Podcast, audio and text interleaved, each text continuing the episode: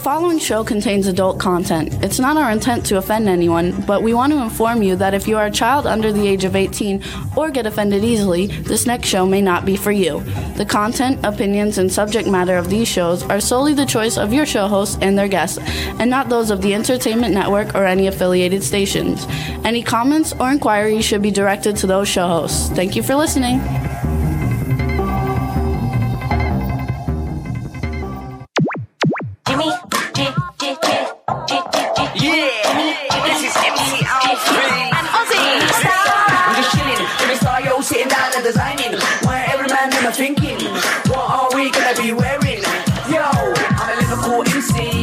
You can't me. Big up the girls inside the party. Let's get down to crazy Jimmy. Big up myself, and known as Alfie, the one and only, the Turkish MC. Always love the clothes of Jimmy. British punk, yo, wanna wanna be Jimmy Star's new celebrity. We'll take you out to Jimmy Star. Hey ho, what's up, everybody? Welcome to the Jimmy Star Show with Ron Russell, bringing you the good times in music, fashion, pop culture, and entertainment. And boy, do we have a fun show for you guys today. Um, I think you guys are going to have a lot of fun. Before we say hi to anybody, let's first say hi to our cool, outrageous man about town co-host, Mr. Ron Russell. Yeah, I'm excited about um, one of the guests uh, knows all the stars that I used to know from my day. So that should be fun reminiscing and finding his stories out. Absolutely. And, and say hi to Astro, Astro, everybody. say hi to everybody. Oh, he's falling off. He doesn't have his pillow. Astro, say hi, everybody. Hi, hi, hi, hi, hi. what's up? Chat room is starting to fill up. Hub Reynolds, what's up? Hub Reynolds Jr. is Hey, in the Hub. chat room. Cindy Lady Lake's in the chat room. Hi, Teresa Sabin. Um, hope everybody's doing well. So, our two guests this week we have um, Julian Schlossberg, um, who's a, a producer who's done like almost everything, and he wrote a new book and he's worked with some big people, which we'll brag about later. And then we have uh, uh, actor Currie Graham coming on, who's uh, from actually, if you're young, he won't be from some of your favorite shows, but he was some from huge things. If you guys remember, Boston Legal was one of my absolute all time favorite shows. Murder in the First, Suddenly Susan, which was uh, that show with uh, um, Brooke Shields, big hit TV show. Anyway, he was a major character on lots of TV shows and movies, and we're going to have him coming on. I think it's going to be a lot of fun. So it's a guys show today. A guy's show better than last week. You know, we pulled our show last week. We didn't put it out there because those people were so like, I don't know what they were, but I mean, since when, if you tell a woman she's beautiful, it's offensive? You know why they say it's offensive? Because it's comparing them to an unattractive woman. So by pulling them and saying you're beautiful, it makes the other one feel bad that she's not beautiful and you don't. You know, it's bullshit. It's the same thing about winning awards. Everybody gets a medal if you run the participation trophy. huh? A participation trophy. Right. I mean, it's the same thing with. I mean, how do you not tell a woman she's beautiful when she's beautiful? I don't say it to compete with unattractive women because you know what? One man's meat's another man's poison. So some women that I think are beautiful, most men think are beautiful, but not. And a lot of ugly women men think are gorgeous. So, you know, you can't do that. Anyway, they were very difficult. And their publicist sent us the most horrendous, horrific uh, uh, message saying how unprofessional we were. And I brought up ageism and heavy people. You know, lady, you should have watched some of our shows to know what we do here. We don't blow smoke up anybody's ass. We don't come off as phony. We shoot from the house with the dog. We tell the truth. And if the truth hurts, what can I tell you? You should have put those two dames, broads, girls, because they got angry that I called them girls because they are women. Anyway, I mean, how stupid was that? So we pulled that show. That show will never be seen by anybody because it was such a bad show. You know, this is our show, the Jimmy and Ron show. We created it and we run it, we control it. We let the guests know what we want to talk about, what we don't want to talk about. That's why we're the number one podcast in the world because we do it differently than anyone else. Everyone else asks the same questions over and over and over again that you, the viewers, know by heart. On our show, we don't even know the questions we're going to ask. So it's all unscripted, unrehearsed, it's natural unfiltered. unfiltered. So it's like we have these people in our house as friends, and it's friends coming to visit us. Now, if you can't come and visit us as a friend, don't bother coming. Yeah, Don't come the chat here- room agrees with you. Don't come here with a chip on your shoulder or you're going to outsmart me or outbitch me or outsmart Jimmy. Don't do that. That's not what our show's about. Our show is about fun, friends, and good people. There's nothing mean here. There's nothing evil here. There's no double entendres here that we don't say outright. If it's there, we say it. I love it. If we like it, we love it. If we don't like it, we don't say anything because it's better to say nothing than than say something bad.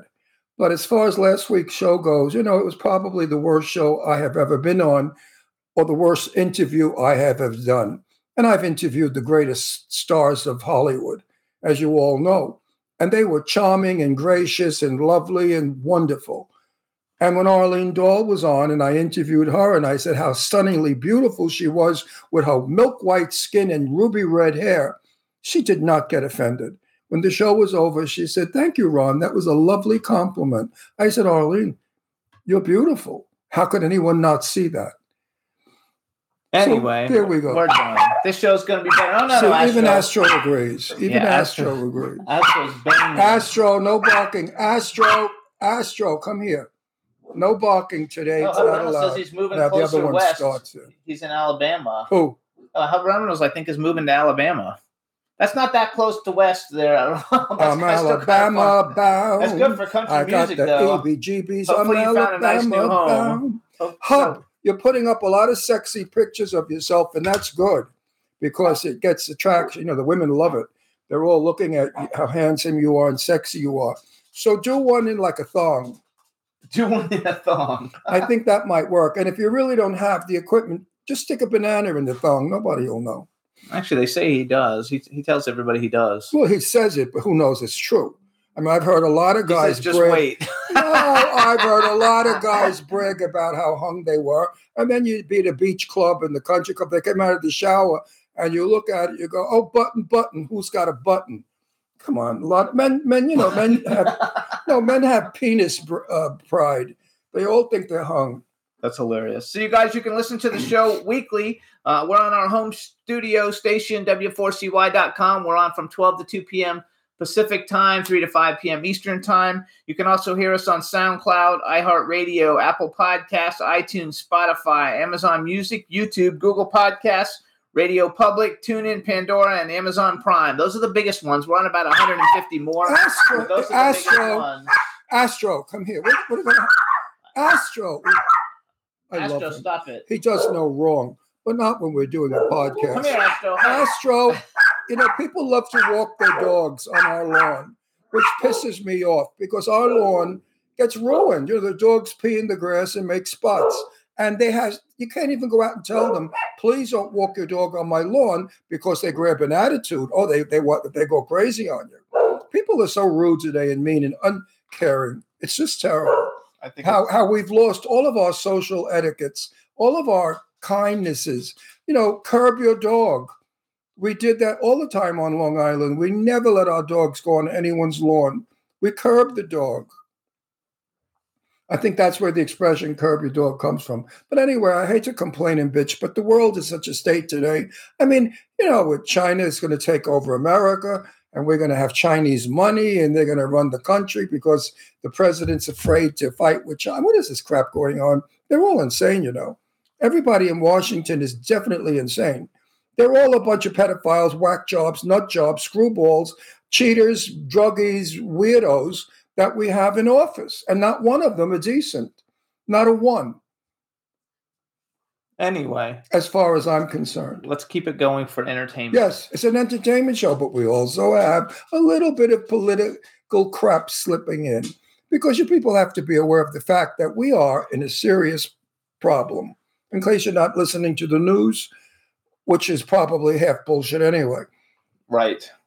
Actually, it is. So, But- so Sunday we're going to see Bang Bang Betty. You guys, it's a red carpet premiere, and some of our new clients at World Star PR are going, and Zach and Zuck, and we had Easter with Zach and Zuck, and and Ron's two beautiful daughters, and we had a great time for And Easter. Walter came and and uh, uh, no, no. Austin, Austin, Austin and Carl, and Carl. Zach and Zuck, and Deirdre and Leslie, and then So the house was filled, filled with young people. And as I spoke, I became invisible. Because they have no idea what I'm speaking about. I have a certain standard of how I entertain and how I do things, and it's not. These boys don't understand that. They come from, uh, you know, people that Well, they're 24. they're 24 years old. They're farmers from Pennsylvania. They drink beer and put cans on the furniture. But we had a great time. Don't kid anybody. We had a great time. No, I had a wonderful time. I enjoyed myself because, like I wrote on Facebook, I get tired of always having old bags in the house. You know, it's nice to have young people. And then. Monday night we had dinner with BJ Mezek, who's been on the show several times with his wife Shelly, and we went out to dinner, and then they came over for coffee and dessert. And I posted a picture of her playing a joke on everybody on Facebook. And I said, Look, it's Julianne Moore, because I almost fell over dead when I met her. She was absolutely in person Julianne Moore's double.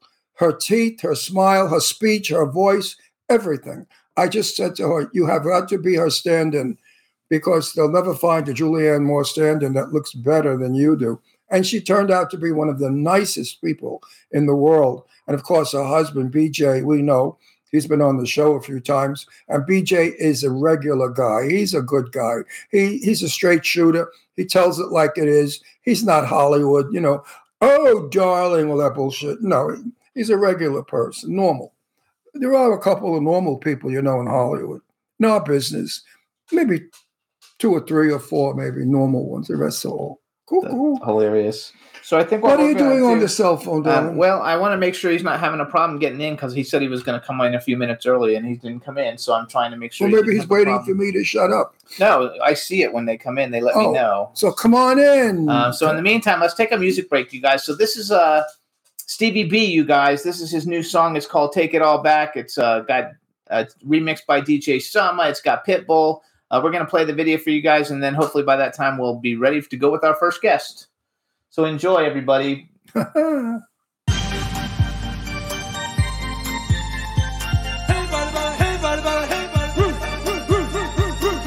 Pitbull, Stevie B.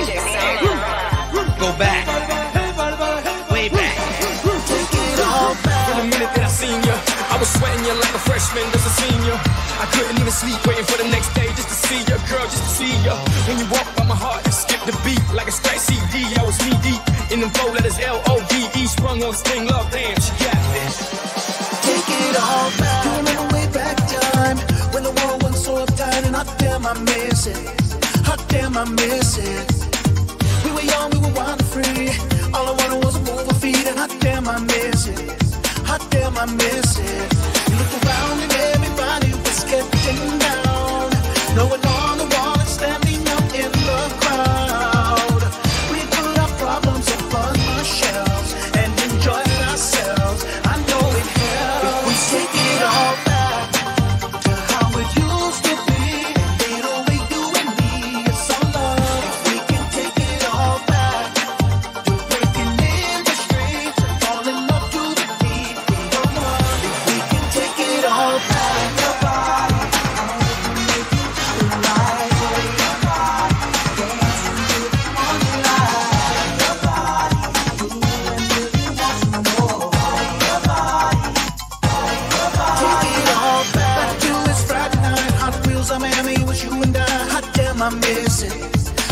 no static.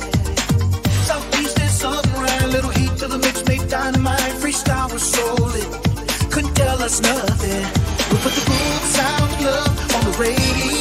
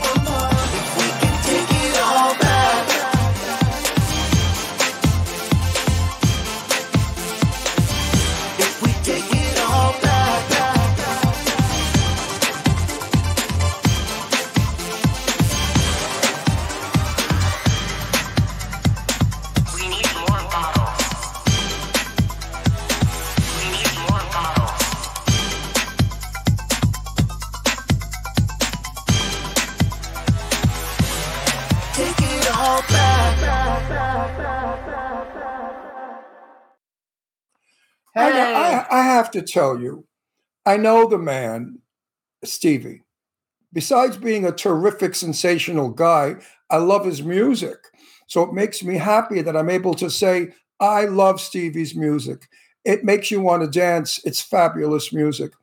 Um, he's trying desperately with many others to bring that feeling back to music. We need good dance music like we used to have years ago. We can't all be stoned and just stand there doing this on the dance floor. That's dull and boring. We want to start to dance again and get with it. Stevie B's wife, who I'm crazy about, they're married for like ever. They have grown children. They have a magnificent home in South America with a swimming pool in the living room. And they also live in uh, Smile for B. in Florida, Smile for B. right? Smile for B. What? Smile for B. Oh, smile for B. Hey B, welcome. she says we're a little bit foggy because it's so bright, I guess. But I we- like being look foggy. You can't see the wrinkles. It looks great. Um, anyway, his wife is terrific. Uh, his, you know what? I believe if a person is truly, genuinely wonderful, their music shows it. Just like anything you do. If you're a good, kind, nice person, everything you do shows it. And also, if you're mean and nasty and rotten, doesn't that show also in what you do, your work, your attitude, your thinking? You're mostly negative if you're um, mean and rotten and nasty. Everything in your life is negative and you think negatively. And Not me, baby. I like positive. You know, I'm going to be 83 soon next month, May. Woo, woo, woo, woo. 83. How'd this happen? I was just 27 about a month ago. That's hilarious. But the truth is, it is what it is, and we can't change it. So I'm positive about it. Jimmy keeps telling me talk until we get our next guest. No, I'm working on it, you guys. I think that we did a test, and I think he's on the test link because he's saying that he's sitting there waiting for us, and Juan's saying he's not here. So I think Oh, he's in the test link. Okay. Uh, so what am I going to talk about? Let's talk about me. I mean, my favorite subject, me.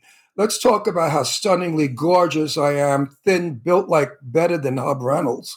Got a better body than that fat thing. Ugh. Anyway, oh Hub, yeah. Hub.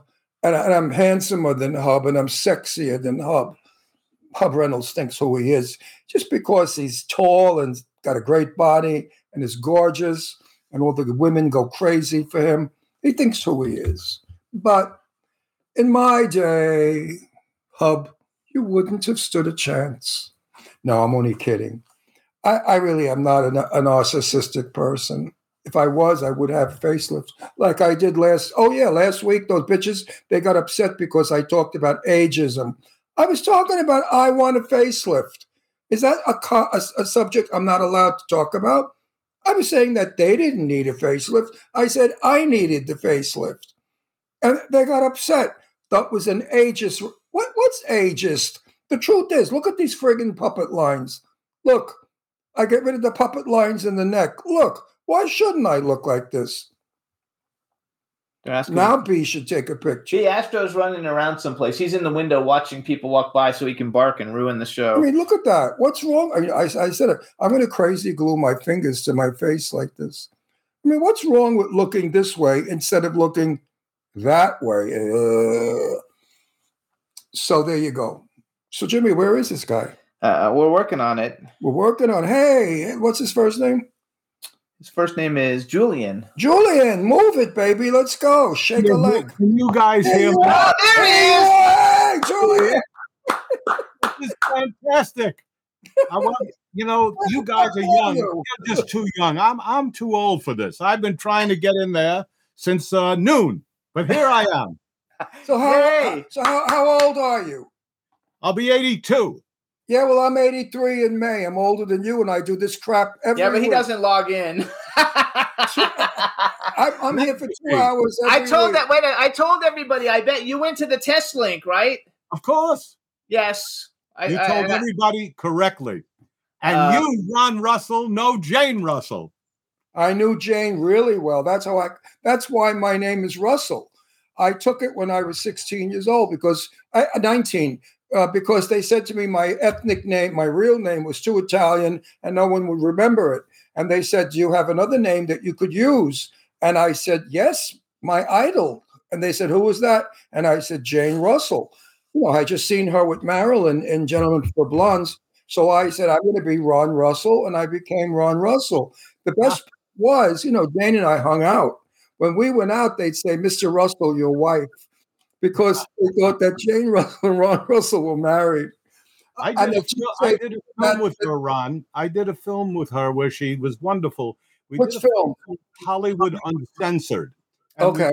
and we talked to her about the outlaw and and uh, how Hughes had this famous bra that he designed and everything and uh, she was terrific to talk to really very forthcoming and of course as you know she did gentlemen prefer brunettes after blondes Which was a bomb of bombs because Howard Hughes thought. Wait, we need to introduce him Oh, before we do oh, all of oh, this. Hang on, hang on. First, Julian, let me ask you a question. Are you on a laptop? no i'm on a computer Uh, does I'm your looking- does it come down some so that we can move your head a little bit more to the middle of the screen? Or no? Sure i'll try hmm, that's the other way, other way. ah There we because go. some of our viewers want more head. there we go. Yeah. those are my kind of viewers all right, everybody. Now we want to Wait, it's an- uh, Wait, let me introduce him. I'm excited. Now we want to welcome to the Jimmy Star Show with Ron Russell, world-renowned producer and now author Julian Schlossberg. Hello and welcome to the show. We're so happy to have you.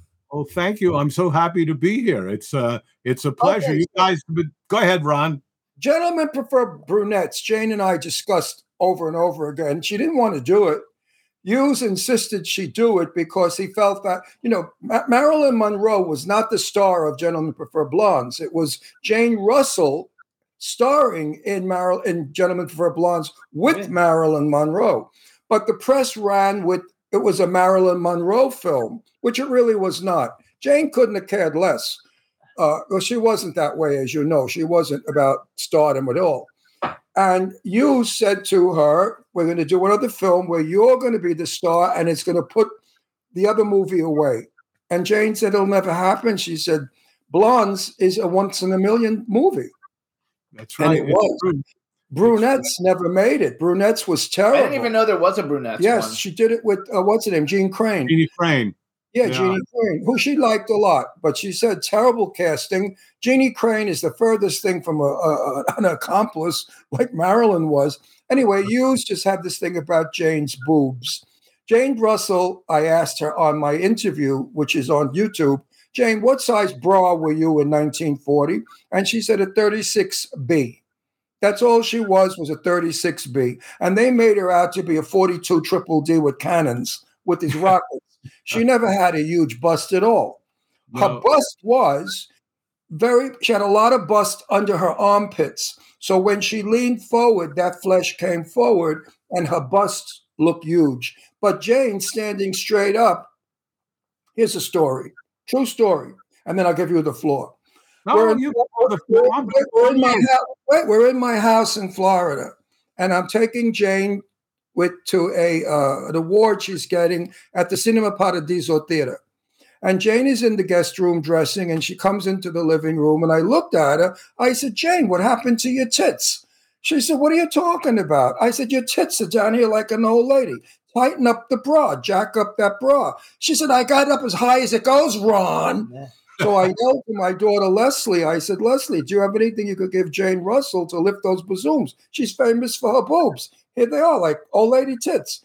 So she she took, took everything, by the way, with a grain of salt. She had a wonderful sense of humor. She loved that audacity of me. My audacity was her favorite thing.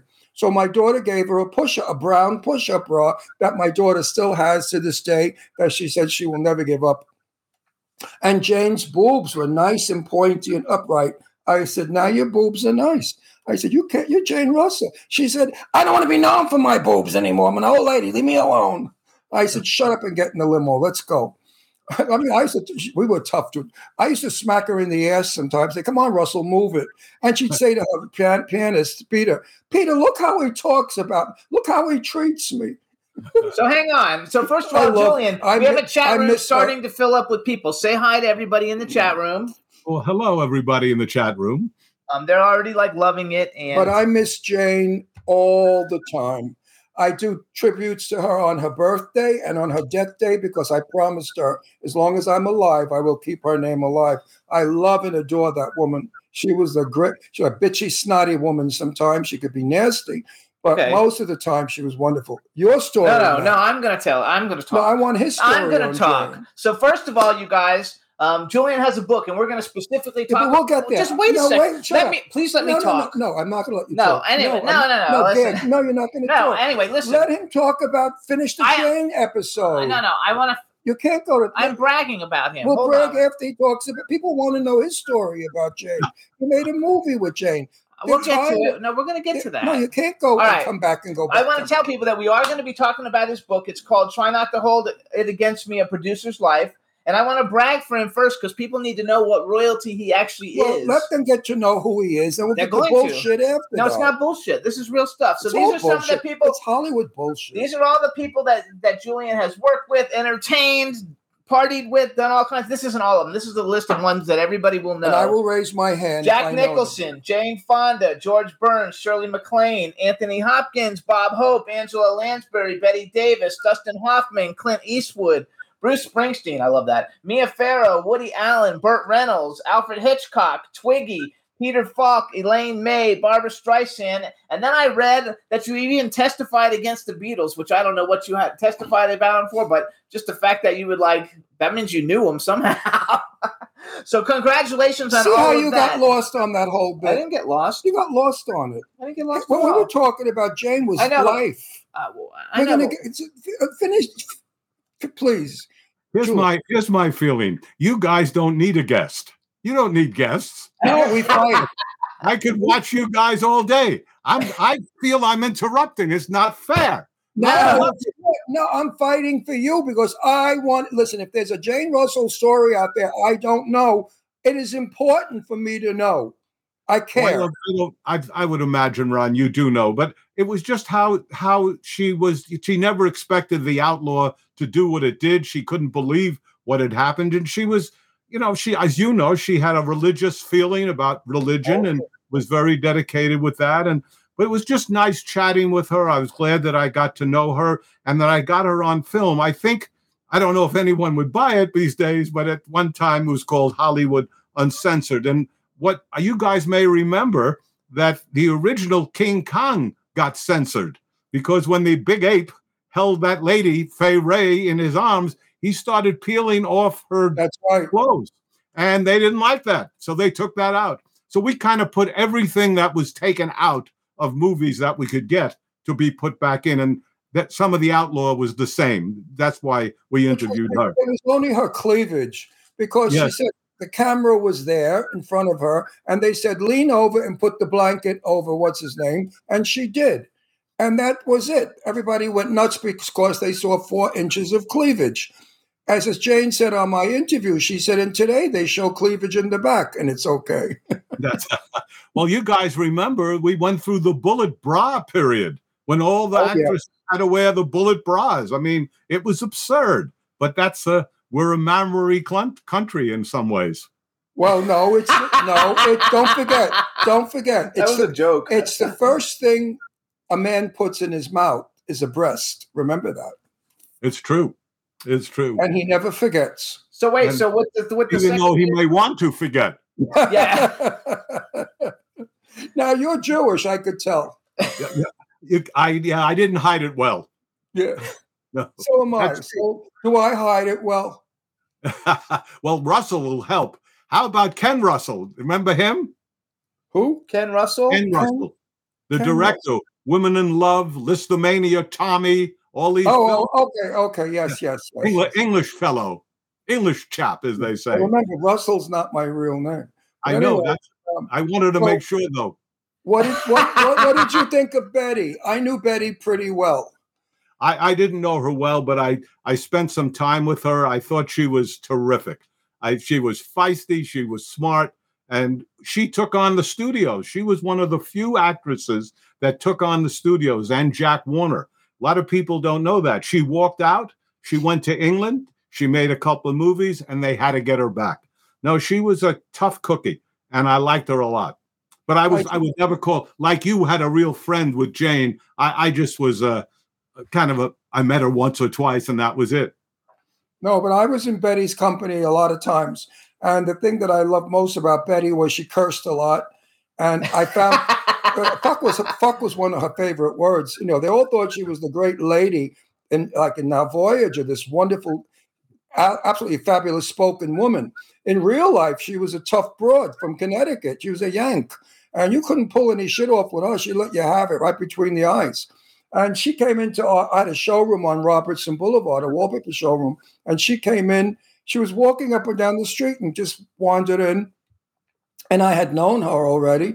And she was surprised that it was our salon. And she, uh, we ordered a toilet seat for her. And it was a, a padded toilet seat, foam, and it matched the wall covering. And she said, Oh, I love this toilet seat. She said, Now I'll be comfortable when I sit there reading scripts. and you know what she'd say after that? Because you know, today's news is tomorrow's toilet paper. and she always had a whimsical remark to say. But the thing I found fascinating about her was a cocktail party up at her apartment on Havenhurst. I looked at her and I said, Betty, it's amazing how you can inhale a cigarette and down a gulp of scotch and the smoke comes out. She said, oh, I forgot. Oh, I forgot to die. Oh my God, I'm, I'm losing my mind. What did she say to me? Something, something like takes talent, something like that, with a, with a whimsical remark. But it's true. Betty was a fabulous lady, but just don't mess with her. She would be. She could turn on you in a minute if you didn't treat her well. Well, uh, certainly you and I did treat her well. Oh, I did because I thought she was fabulous and I loved her. You know, So like I'm gonna go back. So because because you so you produced documentaries and movies. Um, because I've seen, actually seen one of your movies. So some of the documentaries we already talked about. Um, Hollywood Uncensored. You did a you you I remember Hollywood Uncensored. another one called Going Hollywood, the 1930s. Then we had Hollywood Ghost Stories. Then we had Going Hollywood, the War Years. Then you did a video anthology for Bruce Springsteen, which I love Bruce Springsteen. That's like a like a big for my like high school days growing up. He was huge. Um, but then I and then you also did a documentary on uh, Elia Kazan, a director's journey, and The Line King, the Al Eli- Hirschfeld story. Eli, not Elliot. Eli.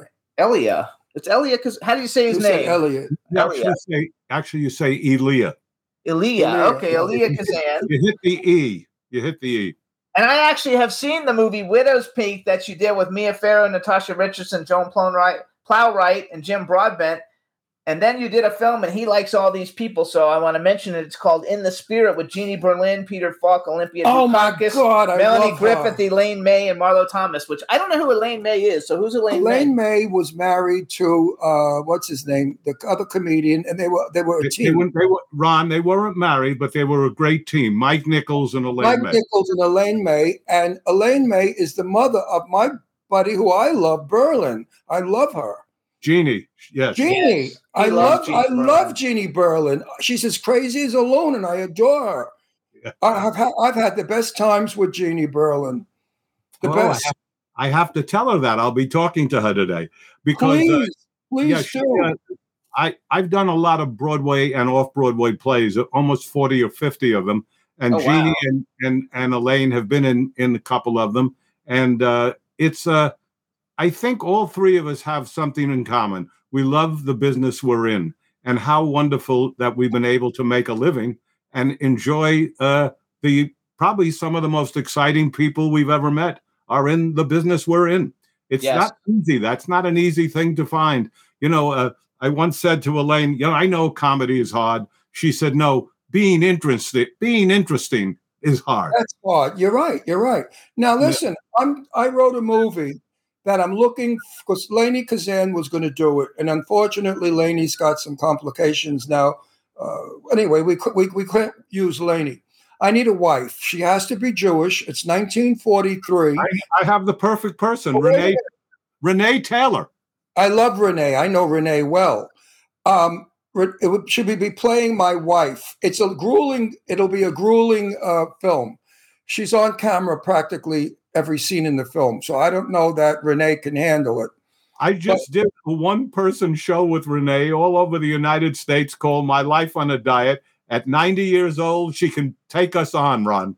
No, I know. I saw that show in Pennsylvania, and I was with Joe Bologna in the wings for two hours talking about how he was going to be a priest. Uh, no, I, I know her uh, for a long time, Renee and uh, Fran Drescher. They're all in that thinking, but I was thinking of Jeannie, uh, Jenny Berlin because I she could be. Here's what it is: the woman is, is a bookie married to me, a mafia guy, and we go out to kill the Nazis that are trying to blow up the Brooklyn Navy Yard. Okay, it's a very interesting film how we do it. But I need a woman who is Brooklyn ethnic speaking because the dialogue is, and you'll appreciate the humor, it's all Yiddish humor. Like Right. one scene is Jerry the Jew comes up there to sell her a dress. And he says, Darling, I got it at Bergdorf. I stole it. You shouldn't tell anybody, but it's a good deal. I, they, they go for $8 at Bergdorf. I'll sell to you for three. You're robbing me, but I'll give. And she said, $3. Well, you see diamonds on it? I'll give you two. so, you know what I mean? That's the kind of humor that Lainie, I wrote it with Lainie, and I love Lainie. Lainie and I are dear friends for 100 years. And I wrote it for Lainie in mind. I like Jeannie Berlin. I love, I love Jeannie. I love Jeannie. I've never met her. I don't know her. When you talk to Jeannie, say the last time I saw her was with Joe and Renee at what's his name's play, uh, the, the fat comedian, that Dom DeLuise, the Dom DeLuise event. I sat with Renee and Joe and and Ginny. Jeannie. I love it. I love it. So, do you like doing plays more or movies more? Because you've done Well, you, you know, the nice thing about doing a play is you have a little more control than you do. You're on one location. You don't have to be worried about the setup. You don't have to. You're just in a place where you can also have four weeks of rehearsal, So, you know, in a film, you got that train starts and you're not controlling it. You're holding on, but you're not controlling it. So, as a producer and a guy who likes to be hands on, I do like theater better. Uh, of course, film, you can make more money, but that never been my problem. I've never made that much. no, there's no. I, I've been on the boards, and let me tell you something. There's nothing like it. Uh, I used to have 350 people because I, I impersonated Jane Russell. Believe it or not, there was a day I did. I was a I was a, an illusionist, never a drag queen. It was an act. I sang and danced and did jokes, and I would have an audience of 350, 400 people for dinner shows throughout the United States. And the feeling that when you want to hit the button and get that laugh out there, and they laugh when you hit the button, is the best feeling in the world. There's nothing like it. Film, I hate film. I do a lot of movies, but it's like, what? I don't even know what I'm doing half the time. Well, and as you know, you don't shoot in sequence most of the time. So, Right. Exactly. so it's very hard to know what you're doing half the time. Oh, But I I've been very fortunate because I've worked with the best comics, com- comedy writers: Larry Gelbart, Neil Simon, Woody Allen, Elaine May, Mike, all these, Ethan Coen, even even David Mamet. So it, that that's kind of my bent, Jimmy. When you asked the question when we both were much younger, Yeah. The best. See now, now th- I, I should be like being nice to you now, blowing smoke up your ass, so you'll give me a part in a Broadway show. But I can't do that. I can't ask you. You know why? I- and I would prefer not to have smoke up my ass. Wait a minute. hey, listen. You know why I won't smear you or ask you? Because Why? I don't remember lines. I can never remember my lines on stage. I'm 83. You're lucky I remember in a movie. So Well, I you certainly are articulate, so you you know how to talk extemporaneously. Clearly, yeah, I can no speak up a that. storm, but I can't remember jack shit. Yeah. But on the other hand, as you know, in film, we can hold the card up, give you a teleprompter, Yeah. we can do a lot of things. Yeah, in He's fine with that. In but- film, but he can when- do it. But when you're on stage, there's no. No, no, card. you can't mess around there. You That's can't- what I'm saying. So I, if you offered me a part on the boards, I'd have to decline and say I'm sorry. Well, I in the don't- hell with the You know smoke. I don't want any smoke. No, I said that. I said that to Jane. You know, I said to Jane, Jane, I could get you in a couple of movies. Why don't you do a movie? And she said to me, No. I said, Why? She said, Because I can't remember lines, Ron. And she couldn't either. You know, you get to an I- age where they I- just I- don't work. I don't want to say the names because it wouldn't be nice, but we have a lot of actors right now who can't, and they're Yes. still shooting. he but, says their know, name all the time. On the other I know who they are. Robert De Niro. I'm not going to say who they are. I'll leave that to you. I, I'm going to say Robert De Niro. Johnny Depp. Johnny Depp all the time because he doesn't like to read scripts or rehearse or learn lines. The other one, the, the, the, the other Italian, uh, Eric, Eric Roberts doesn't remember. Eric Roberts, always uses an earplug. Uh, I know all. Oh, There's a whole bunch of what's them. his name? They just gave him a million dollars. They put him. He's got Alzheimer's. Oh, Bruce Willis. Bruce Willis, and they put him in a movie. Bruce didn't even know where he was, and they were feeding him his lines in his earplug, and he got a million bucks. I thought, wow, hasn't the business changed? It's a nice way to make a living, I guess. Yeah, You Yeah. bet your, Yes. you bet your buns on that one. So, Uh, so wait, I want to talk. So, so you have a book because, like, I want to play the little trailer in a minute for everybody. The book is called "Try Not to Hold It Against Me: A Producer's Life." So, how'd you come up with the title, and what's the title? So, what does that mean? Try not to hold it against me. Well, you know, when you work as I have with controversial people for different reasons, there are always going to be people who say, "Well, why are you working with him, or why did you do that?"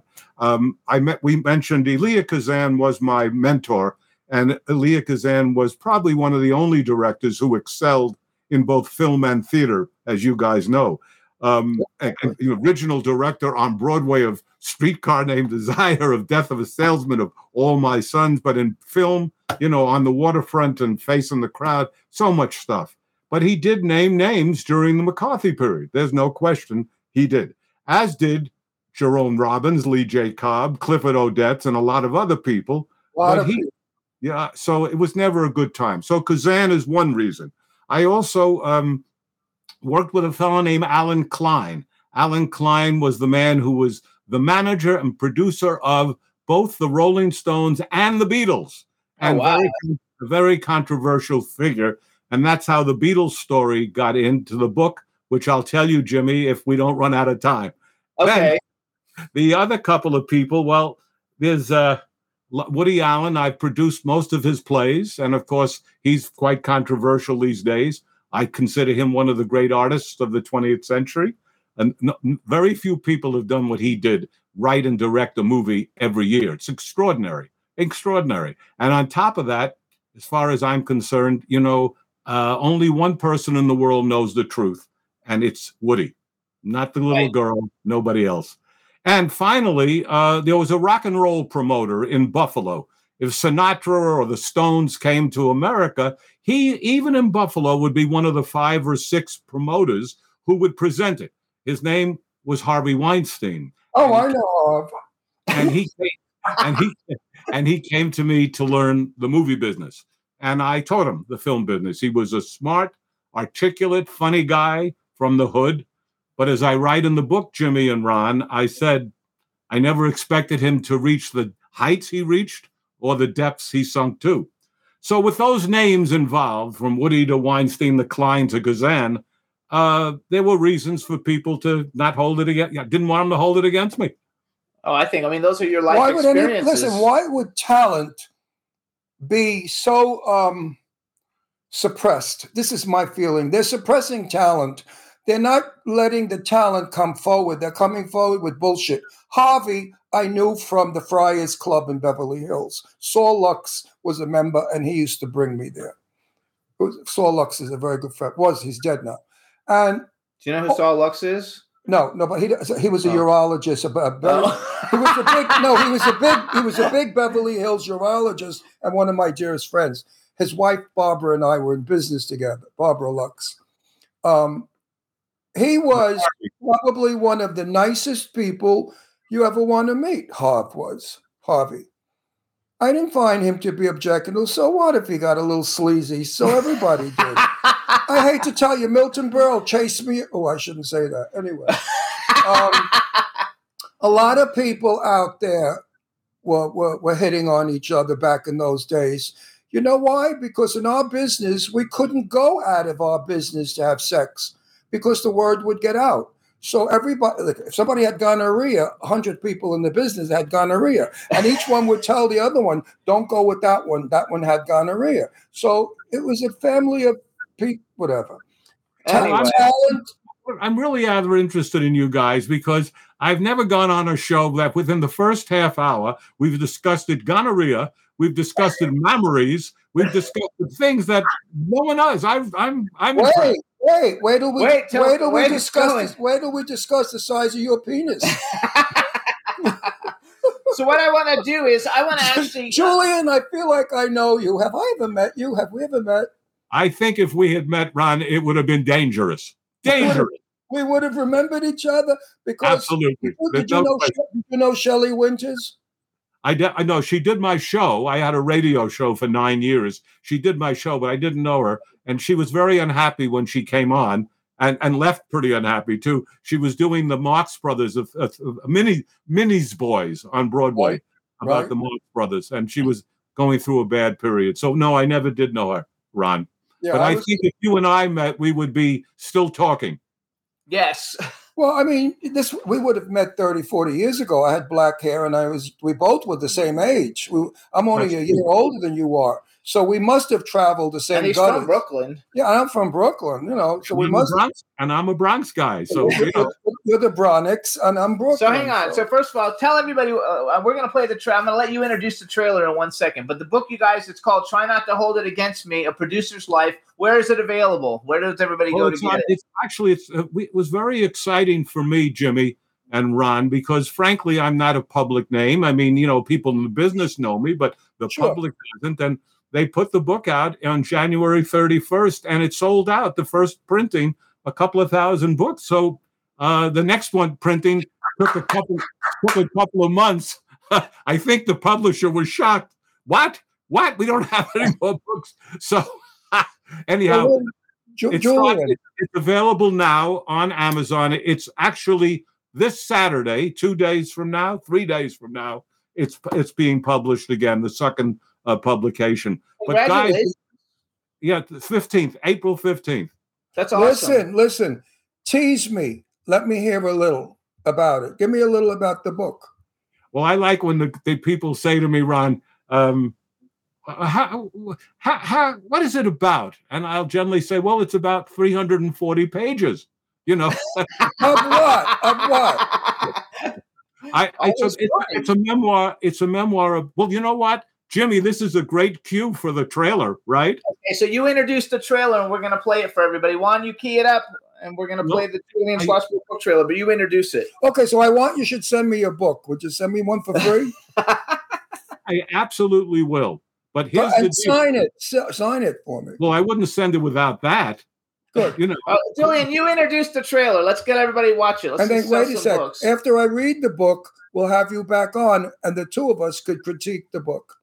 Well, that that would be. Listen, we could. You know Wouldn't what? I, be fun? you guys will love this. I got my friends to go to Sardi's, and I had F. Murray Abraham, Tony Roberts.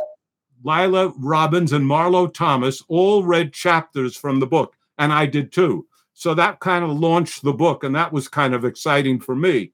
Um, I, you know, Jimmy, I'm trying to figure out how to. In, I, I, I, I'm trying to figure out how to introduce the trailer. I made it six months.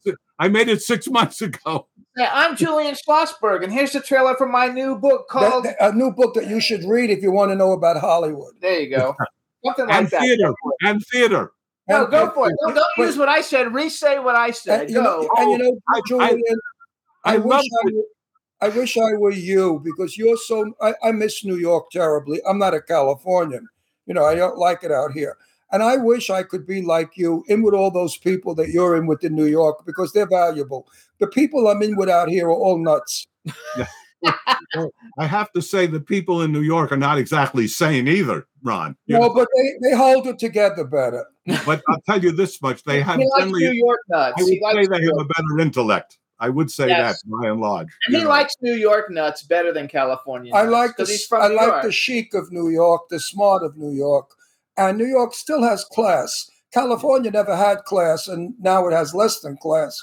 New York still has cocktail parties where people know how to behave. So hold on.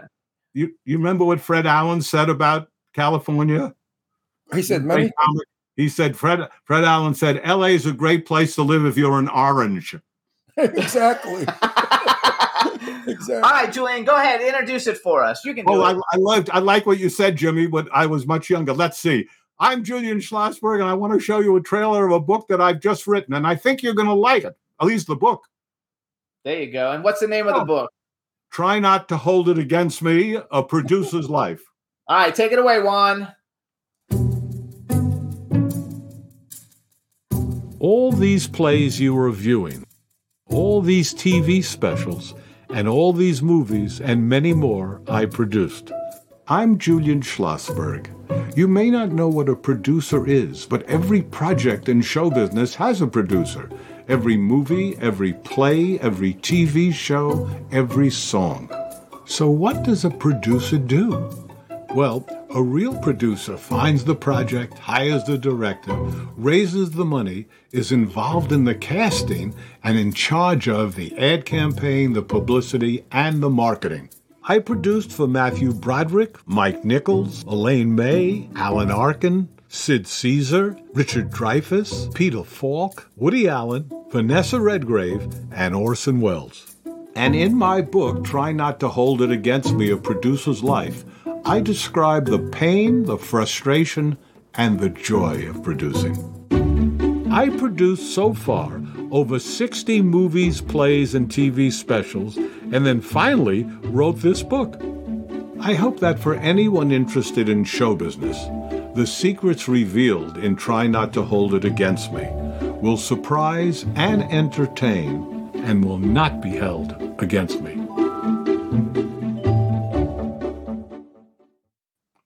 Well, Hey. Oh, it had the it had your website at the end too, julianschlossbergproducer.com. Oh, thank you. I, Ron, I, I want to tell you both, Jimmy and Ron, that uh, you may remember there was a great film, the comic team of Olsen and Johnson. Oh, I You love Olson Olsen Johnson. Are you kidding? I love Oh, them I too. love and, and Jimmy, if you don't know who they were, it was kind of like Ghost a, Faces, Abbott- Ghost- kind of an Abbott and Costello.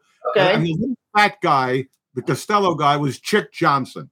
And in this movie, Hellzapoppin', he's on the stand and he's being cross examined by a tough prosecutor. He says, Remember, anything you say can be held against you. And he jumps up and goes, Marlene Dietrich. Uh, Wasn't there a movie called Ghostbusters? Or uh, I know Hellzapoppin' is one, but didn't Yeah, they have yeah, one yeah. Ghostbusters? I think you're right. Yes, I do. But I think Hellzapoppin' was their big one. And you remember Jerry, remember Jerry Lewis tried to take it as a Broadway play, and he Right. closed it out of town. He couldn't do it at all. But it was a funny, funny, a funny thing. I'm I'm a I'm going to tell you the Beatles story, but if I keep telling these stories, there's no point in buying the book. Just give us the Beatles one, and then we'll talk not about the book, but about some other things in your career. Now I want to Oh. talk about. We had to have met because when I lived in Manhattan, I would go to everything that was valuable to go to. So What Maybe- years were you, What years were you there, Ron? I lived on 75th and 3rd from 1975, I believe, till maybe 84. You know what's interesting? I would have thought you would have been one of the listeners to my show because those were the years I was on those nine, all of the 70s. I don't know why, but for What some was the name of your show? Uh, Julian Schlossberg's movie talk was on WMCA. On WMCA. You know what? you know, it, the fog is starting to lift. I thought I knew something about you. The more you're talking, I, I think I remember that. It- wouldn't it be funny if you were on the show and we both forgot? No, no, no. I, I was not on the show, but I think I remember the show. It was on from 8 to midnight. Did you know, Chris, did you know Christopher, Every week? Every No, every half hour? Sunday. Every Sunday night. Did you know. Christopher Walken? I, I don't know him. No, I've met him, but I don't know him. I'm trying to get the connection. There's got to be. Did you know Perry Winkler or Lee Winkler of Global Enterprises? You know, so far I'm I'm really scoring a big zero. I, I don't. I don't. How, Uh, how about George, Georgie Klinger, Georgiana He- He- He- Heller? Georgiana, the producer. You must know Georgia, Georgianne. Uh, George, George. Yeah, I I don't. I don't. Oh, she does all the English. Sounds to me like I'm a reg. I could be a fraud. I could be one. No, Of, no, no, no. The only people that we do know is Renee Taylor. oh, I know Sure. Renee. Who's the lady, who's the lady who? Who's your friend? Uh, the lady who did the, the that won the Tony Award. That won a Tony Award. Yeah. Oh, Chita Rivera. No, not Chita Who? Rivera. Your friend who like financed it and they won a Tony Award. Like we when she came out, she was on our show. I forgot her oh, name. Oh, oh, friend, Fran Bizarre. Fran Bizarre. Fran Bizarre. Nope. Francine Okay, Bizarre. that's okay. So we're not going to worry about how you guys don't know each It- other. it's amazing. wanna- it's amazing. because I want to hear that. First of all, I uh, that you're I love your book trailer, and I love the fact that now I forget Vanessa Redgrave. I mean, those are like those love are like her those are like the people who are like royalty. like royal. I mean, yeah, I mean the people that you've worked with, they're like like young people nowadays probably don't even know who they are, but that's like royalty in Hollywood. Yeah, and and you know it's it's so interesting to me because so many people talk in terms uh, of Harvey Weinstein and much less myself about Hollywood. We're not Hollywood. I mean, we may make films in Hollywood, but we are New Yorkers. I mean, uh, that's what he grew up in the streets. I grew up in the streets. Woody grew up in the streets. I mean, most of the people in New York uh, went to Hollywood to make a movie, but ran back to to New York. Mike yeah, I'm going to run back. Yeah, he wants to go back too. oh yeah, I'm actually. telling. We're moving back. I'm not staying. I'm not going to croak out here, buddy. I'm going to die in Red Hook, where I came from. Red Hook. Oh. I right near King, right near Kingston. That's that's my little town, Red Hook. Oh, But, that- uh, you're not too you're not too far from me. Go I ahead, was, Jim. I was a big fan. I'm a big Peter Falk Columbo fan. As a matter of fact, I've been looking for like old action figures of his on eBay because I collect action figures. Um, but like, how was Peter Falk? Because like, I'm a huge Peter Falk fan. I, I loved working with Peter. I did a few things with him. He called me one day and he said, uh, "Would you come to? I'm going to come to New York, and I want to see this play called Orphans. Uh, they want me to come and replace uh, John Mahoney, who was playing it, and I, we went to see it, and I thought it was really good." And Peter is very much like the character Columbo. It's not a huge jump. He'd say, "Hey, uh, hey, uh, Julian, uh, what do you think?" you know, he he he was just that way. And I said, "Okay, Pete, we'll talk soon." He said, "Yeah, yeah, one, one more thing, just one." I mean, really, that raincoat, Just like Columbo. his, his raincoat, that is his raincoat. That that was his raincoat. But Peter was terrific to work with. And while he didn't come to New York, he ended up doing orphans in LA and San Francisco. Um, I, I, I was very fortunate to be friendly with all three of the guys, uh, Ben Gazzara and John Cassavetes. Oh God, I even- love Zara. uh, I represented John. So um, on his films, because he owned a lot of his own films, you know, Faces, Shadows, The Killing of a Chinese Bookie, and Opening Night, and the beautiful one, Woman Under the Influence, with Gena Rowlands, who was nominated. She lived here in Palm Springs, you know, not far from where we live now. We're in Palm Springs, by the way. And Yeah. uh, she she lived right down the, the two, two uh, communities down. And I would see her from time to time. I never spoke to her because she seemed to always be getting in and out of a car quickly. But um, And I Orson Welles, loved, though. loved Gena Rowlands, loved her. And you Orson know, Welles you worked with. why not? Why not? Uh, why not consider uh, living be bi-coastal? Get out, get out of New York in the winter and be in Palm Springs That's then. what he that's what he wants.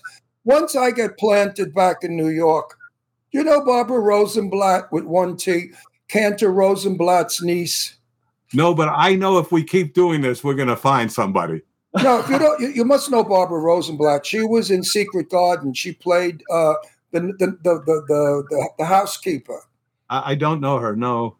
Jesus, we're missing by something. I know so many people in New York. We've got to hit one. Oh, well, well, well, we we said Jeannie Berlin, and she's moved to New York, so she's here now. Yeah, but So she was never she was never my friend. She was a Oh, yeah. person I know. There's a difference between no friend and met. Oh, I would say it, but of course, in our business, everybody's a friend. Exactly. Uh, I, I make I make it very clear when I say I met you today. I know Jenny Berlin, but I was friends with Jane Russell. There's There a big difference, you know, with, with, with all of that. Because out here, everybody's their best friend. I mean, I've had people come up to me and say, "So and so loves you." He said, "I said who?" Oh, you're his, you're his best friend. I say, "What's his name?" And they give me the name, and they say, "Aren't you his best friend?" I said, "Never heard of him." you know, you've had that happen. Come on. I, I, I have, but I'll tell you, um, in getting back to the, what Jimmy asked when, as I say, we were much younger. We, what what uh, happened was uh, I was working consulting for Allen Klein. I mentioned he represented the Beatles and Rolling Stones, and they asked me to be quote an expert witness at a trial because the Beatles did not want to re-release "Let It Be," their last movie. They had gotten very bad reviews in London and England, but they hadn't gotten bad ones in America. But they were mixed, uh, and they they said the film was worthless. Now, I I couldn't testify that a film with the last film where they sing songs like "Let It Be" was worthless. I had to say it was really worth a lot, and Sure. uh, that's what I was there for. And he won the case not because of me, because it was obvious that anybody would know there was value in that movie. What was interesting about it, and this is totally self serving, so forgive me, but it's the truth. Go, He- go for it. I was sitting outside. I was not allowed in the courtroom to watch the proceedings. I don't know if that was the lawyers or the judge, but I wasn't allowed. Allen came running out and he said, We're going to win. We're going to win. I said, Why? I don't have to testify. He said, Of course you have to testify. I said, Well, why? He said, They asked the Beatles expert witness, Do you know a guy named Julian Schlossberg? And he said, He's the most knowledgeable man in the film business. Whoa. wow, that was good. How much did you pay him? How much did you smear him? Ron, I'm still paying to this day. I love you. you. See that New York humor out here? They're all dead or they're stoned. you know, you could crack a joke out here. They don't get it. They Yeah. really don't have the humor that, especially Jews from Brooklyn. The best Jew, the best comedians are Jews from Brooklyn. You know that. No Every- question. Name them. Name every single great comedian was a Jew from Brooklyn. Except only, about- only one. We may not consider him great, but he was huge. Bob Hope, Cleveland. Yeah, But Bob Hope wasn't Jewish. right, that's what he's saying. Oh, he was. but, Yeah. you said, but you said all the but great comedians. yeah, but, but, he's he- great but Bob. Hope didn't have the humor that we New Yorkers have. This is totally, totally different. You're absolutely right. We And uh, Danny, Danny Thomas, Danny Thomas was another. He was from Toledo, uh, but again, he he, was a great storyteller more than a stand-up comic. Eddie Cantor, Milton Berle, uh, Woody Allen, Woody Allen. Jesus Christ. Don, Don Rickles. Joan Rivers. Oh, Don Rickles. Joan I, that's somebody I met before. I met Don Rickles. And jo- I knew Joan Rivers well. That's one of the happy days of my being out in California was meeting her. I knew Debbie Reynolds well, and as I said this before, we were doing a thing at. Uh, uh, Joan Rivers was doing jokes at the comedy club, and she invited all of us there private night to see her jokes. If we liked them, we wrote them down. If not, we didn't. Now we're leaving, and Debbie said, "Ron, I got to talk to you for a couple of minutes. Come in the limo with me." Well, I get in the limo. Joan Rivers is sitting there. I'm in between Joan Rivers and Debbie Reynolds. Well, there must have been 3,000 fucks flying. The language that jo- I said, Where's the camera? I have an Emmy Award winning performance with these two broads. They didn't stop.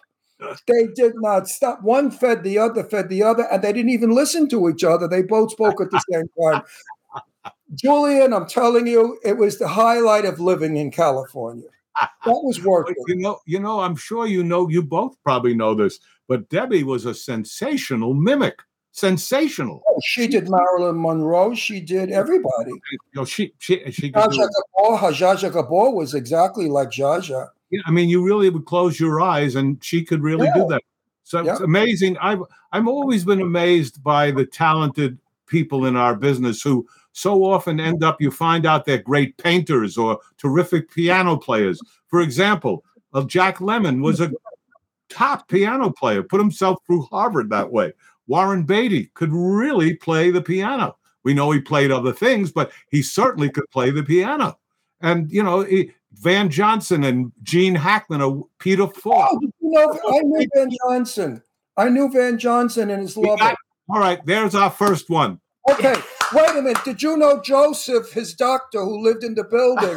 Doctor. His, his, his I doctor like the, I, Dron, I love the fact that you know proctologists and doctors and you're this is great. Listen, all the Jews stick together. What can I tell you? None of them are contractors, all right? Listen, so Van Johnson lived in the building uh, four, 402 because they said four out of two, two, two out of four are gay. Anyway, he and his lover lived there, and I used to go there for dinner at Joseph's, the doctor who owned the building. And he, did you know Joseph? I forgot his last name. Did you know Doc- Joseph the doctor, doctor? doctor, what's his name? I mean, what, did, did you know um, Chita Rivera? No, met her, but I didn't know her. She killed me in in, in Mr. Wonderful. I was about I don't know 18, and she came wiggling on, and that was a pretty hot stuff for me. One of the greatest talents of our day is Chita Rivera. And she's still- Understated. she's still doing it. You know what you guys should get? Who should get? Oh, I've got to get you guys, maybe. Nancy Olson is going to be 95. Sunset Boulevard, the ingenue, and uh, she was married to uh, Alan J. Lerner and Alan Livingston. You remember Alan Livingston? That name? Name is very familiar. Alan Livingston. Give me something. I know the name. Capitol Records. Capitol Records. He Yes, took okay. over. It was, it was on its ass. He brought in Sinatra. He put Sinatra with Nelson Riddle, and the rest was history. Nat King Cole, Peggy Lee. I mean, he took uh, the, and made Capitol the record company when we were growing up. We gotta we gotta The stop. name is Beryl Davis. Did you know Beryl Davis? Her husband ran Capitol Records. Well, it must have been before or after Alan, because Alan was in charge for many years. For how many years? I don't know. I don't know. I'm still working. Beryl still, Davis w- was a singer, and her husband, whose name I forgot, was a nick like an initial name. Maybe he didn't run it, but he was a big shot up Okay, at so here's what we're gonna do. Here's what we're gonna do. You're coming back. Yes, what Oh, we're gonna you're do is coming you're back. gonna, I'm gonna ready. I'm ready. what we're gonna do is have you come back uh, I, I think after I'm we love. after Ron I'm reads the going. book. I'm going to leave Jimmy for you and make you gay. How do you like that? He's got a wife because he told me last night when we were talking. It's to okay. go to dinner. No, No, I, I'm not. Listen, Ron. I'm not on your team, but I a lot of. I have a lot of friends. No, no, no, no. After, after you meet me in person, you'll leave your wife for me. We'll get married. We'll be happy. Well, we'll, I we'll even I, I have to confess, my heart is fluttering. So what we'll See do, what I Julian, mean? I'll this send is why I love New I'll, York. I'll send you an email and we'll pick another date and Ron will read the book and then and I won't schedule anybody. We'll keep you on for the whole show, and that way I love that you. way he can guess all the people that you might know for two hours, and uh, it'll be a lot of well, you know what? What's wonderful about our show? People love it because we drop so many names. Yeah. The audience loves to know inside Jess. You know that they want to know what we think, eat, breathe, and sleep. So that's what you know. We're the number one podcast in the world. We have over five million people watching you right now throughout the world. Now I'm going to get nervous. No, but wait a minute. And the reason the reason being is that we are who we are and we drop names. See, I always tell everybody when they come on the show, make believe we're in Brooklyn in the projects, eating crumb cake, Entenmann's crumb cake and coffee, and we're just talking. All right? That's what we did. And that's, what we Three did. of us just did. And you are a So wonderful guest. Listen up, you guys. The name of the book is "Try Not to Hold It Against Me: A Producer's Life" by Julian Schlossberg. We're gonna have him back in a couple of weeks. I'll and I email will you read, later. I will read the book, and you know me, folks. I'm honest, so he may not like it, Oh, some of the stuff I yeah, may right. say. You'll love it. but I'll probably love the book because it's about my people, my time, my my youth. And, and I, I, you can say whatever you want to me, Ron. It would be. I'm a sure pleasure. with love it. Julian, I, No, we I bet you I having you. read that book in, in like a day and a half. I bet you do because there's no chapter more than four or five pages. How, how many pages is the book? Oh, that's a lot. About 330. no, he'll read it quick. I can read that fast. All but I'll tell you what I'd love you guys to read The Casting of Sly Fox. That's what I'd love you to read. Okay. all right, Julian. Thank you so much for coming on. We'll talk to you a- soon. I'll shoot you an email later. You're a delight. Thank you. It Should was a pleasure. I really, really enjoyed myself. Thank you so much. Thank you so much, and You I'll be should in live touch. to be 105, and then after that, kill yourself because you're And the too last voice you hear is mine. Yeah. all right, Julian. Thank you. Bye. Bye bye, Julian. Hey, everybody. What a great What a guest. great What guest. a great guest. Yeah, I, I so enjoyed myself today. All right, now we're gonna bring on our next guest. Yes. We're gonna rock and roll. Hey, Astro, come on up. Um, go ahead and bring on Currie, Juan. Hello, hello. Gentlemen, How are you? I'm well. How are you? We're good. All right. Now that I know I can hear you, now we're going to introduce you. All right, everybody. Now we want to welcome to the Jimmy Star Show with Ron Russell, the amazingly talented Currie Graham. Hello and welcome to the show. How What was you- that? Ron, what do you got there in your lap? And I got uh, my dog. little baby, Astro, my love of my life.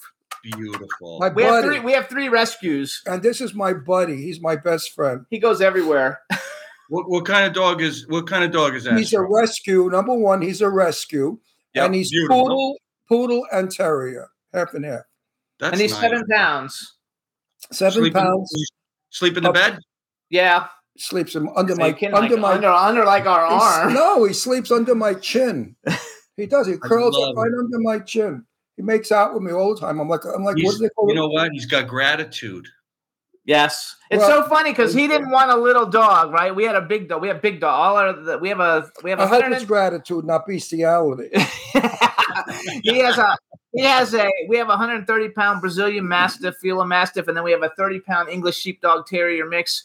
And he never wanted a little dog, and I wanted a little dog because I had a poodle and it died. So we Yeah, went to get Oh, the little sorry. dog at uh, Coachella. is a big concert here, and when they had Coachella Yeah. going on, they did Poochella, where you could go and adopt dogs. And so I found the dog, and I wanted the dog, and I had to go get money because they only took cash. And in the time I left the dog with him to go to the bank to get money to come back to buy the dog, like it wasn't my dog anymore; it was his. That's so beautiful though. I love that.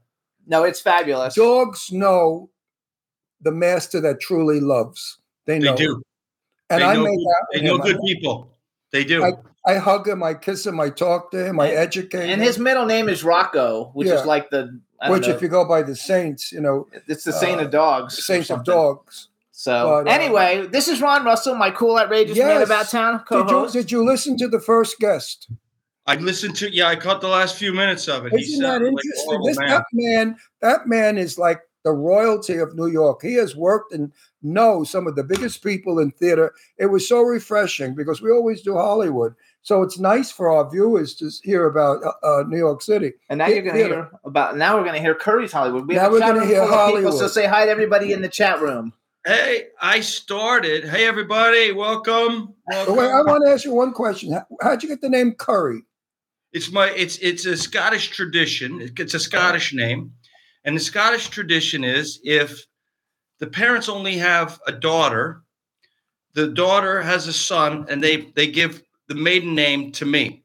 Okay. So my mom was an only child. Her her name was Shelley Currie. She was an only child. So when I was born, I carry on the the family name Currie by by by making it my first name. First name, I got it. It's a nice name, Currie. I like it. Thank you. It's an old Scottish name. That's it. And, and you know what? You won't forget it because I've never heard it before. You know, it's funny. I had a I had a driver one time come to my door, and he knocked on the door, and he was probably about eighty five years old, and he said, "Hello, um, I'm here to drive you to the airport." And he said, "I normally don't take fares anymore. I don't do the trips to the airport, but I have to say, you're the only other Currie Graham I've ever known." we had the same name. You're kidding. same name. And it turns out we drive to the airport. It turns out we're related.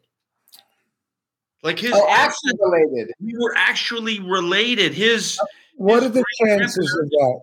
we're from Canada, where I was born. And you're like, what are the chances of that ever happening? Like zero. A million to one. It More was than so that. great. More than that. That's So- amazing. So how did you act? So because I, I think that one thing. That, so I've always been a big fan of a lot of the stuff that you've done. Some of it isn't probably the stuff that's more popular, but it's the stuff that just always resonates with me. And I think that I didn't know some of the things that you were in until I had I invited you to come on the show. Um, but but you don't have a fucking dog on your IMDb. Every actor has some shit that they had to do before they ever got a break, and like even the stuff you did when you very first started was like top of the line, like major shit. How did you do that? I, I don't know, man. I, I got I got lucky, I guess. I lived a little life before I became an actor. You know, I, I went to I went to theater school in New York, and when I got out, I, I you know I spent like four years in Brooklyn doing things Brooklyn, that, that's the best education you ever got. in Telly Prospect Park, Sheepshead Bay, Brighton Beach, Coney Island. I was all in there for about four years. So I got a the great real edu- world. it was real world. It was, you know, it was the late 80s. So it was kind of the Wild West and um, got a great education.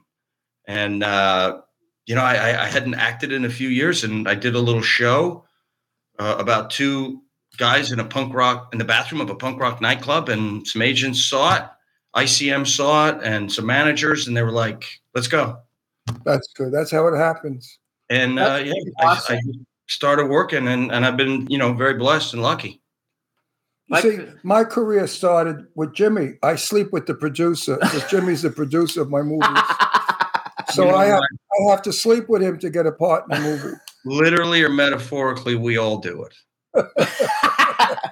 so some of the things, just to brag a little for some of the people, uh, for and for some of the things. So first of all, and I know you're only on nine episodes, but still to this day, I think that Boston Legal was one, is one of the best written shows ever made ever. I love attorney shows.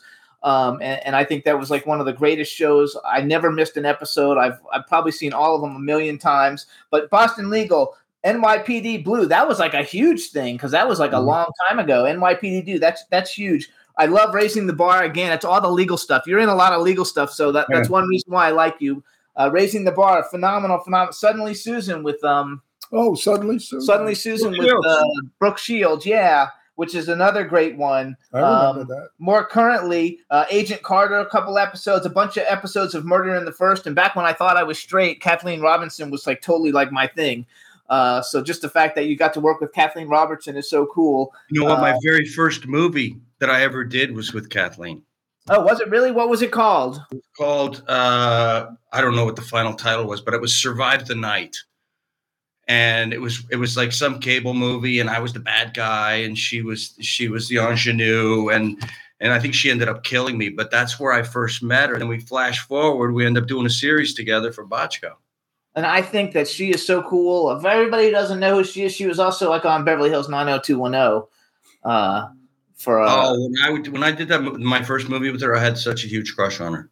Oh yeah, she was. She's just I freaking just awesome. she was beautiful and, and she was talented and smart and and a lovely human being.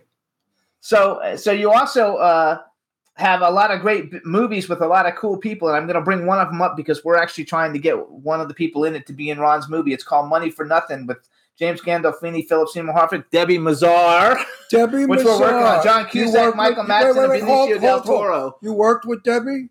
I did. How, how is she to work with? I loved her. I thought she was beautiful and talented and funny as hell. But she's easy to work with. Very easy to work with. Yeah, because we're considering her to be the lead in my movie. She she'd be great. I don't know what your movie is, but just in She terms of, plays, of- she of- plays a Jewish housewife, 1943, who's a bookie. But he wrote it for her. Actually, he wrote it for Lainie Kazan, but like I think- not able. So probably for her. Yes, I think I it's feel like she would be really good. She's she's super nice and, and professional and talented. I think you I think you'd be happy.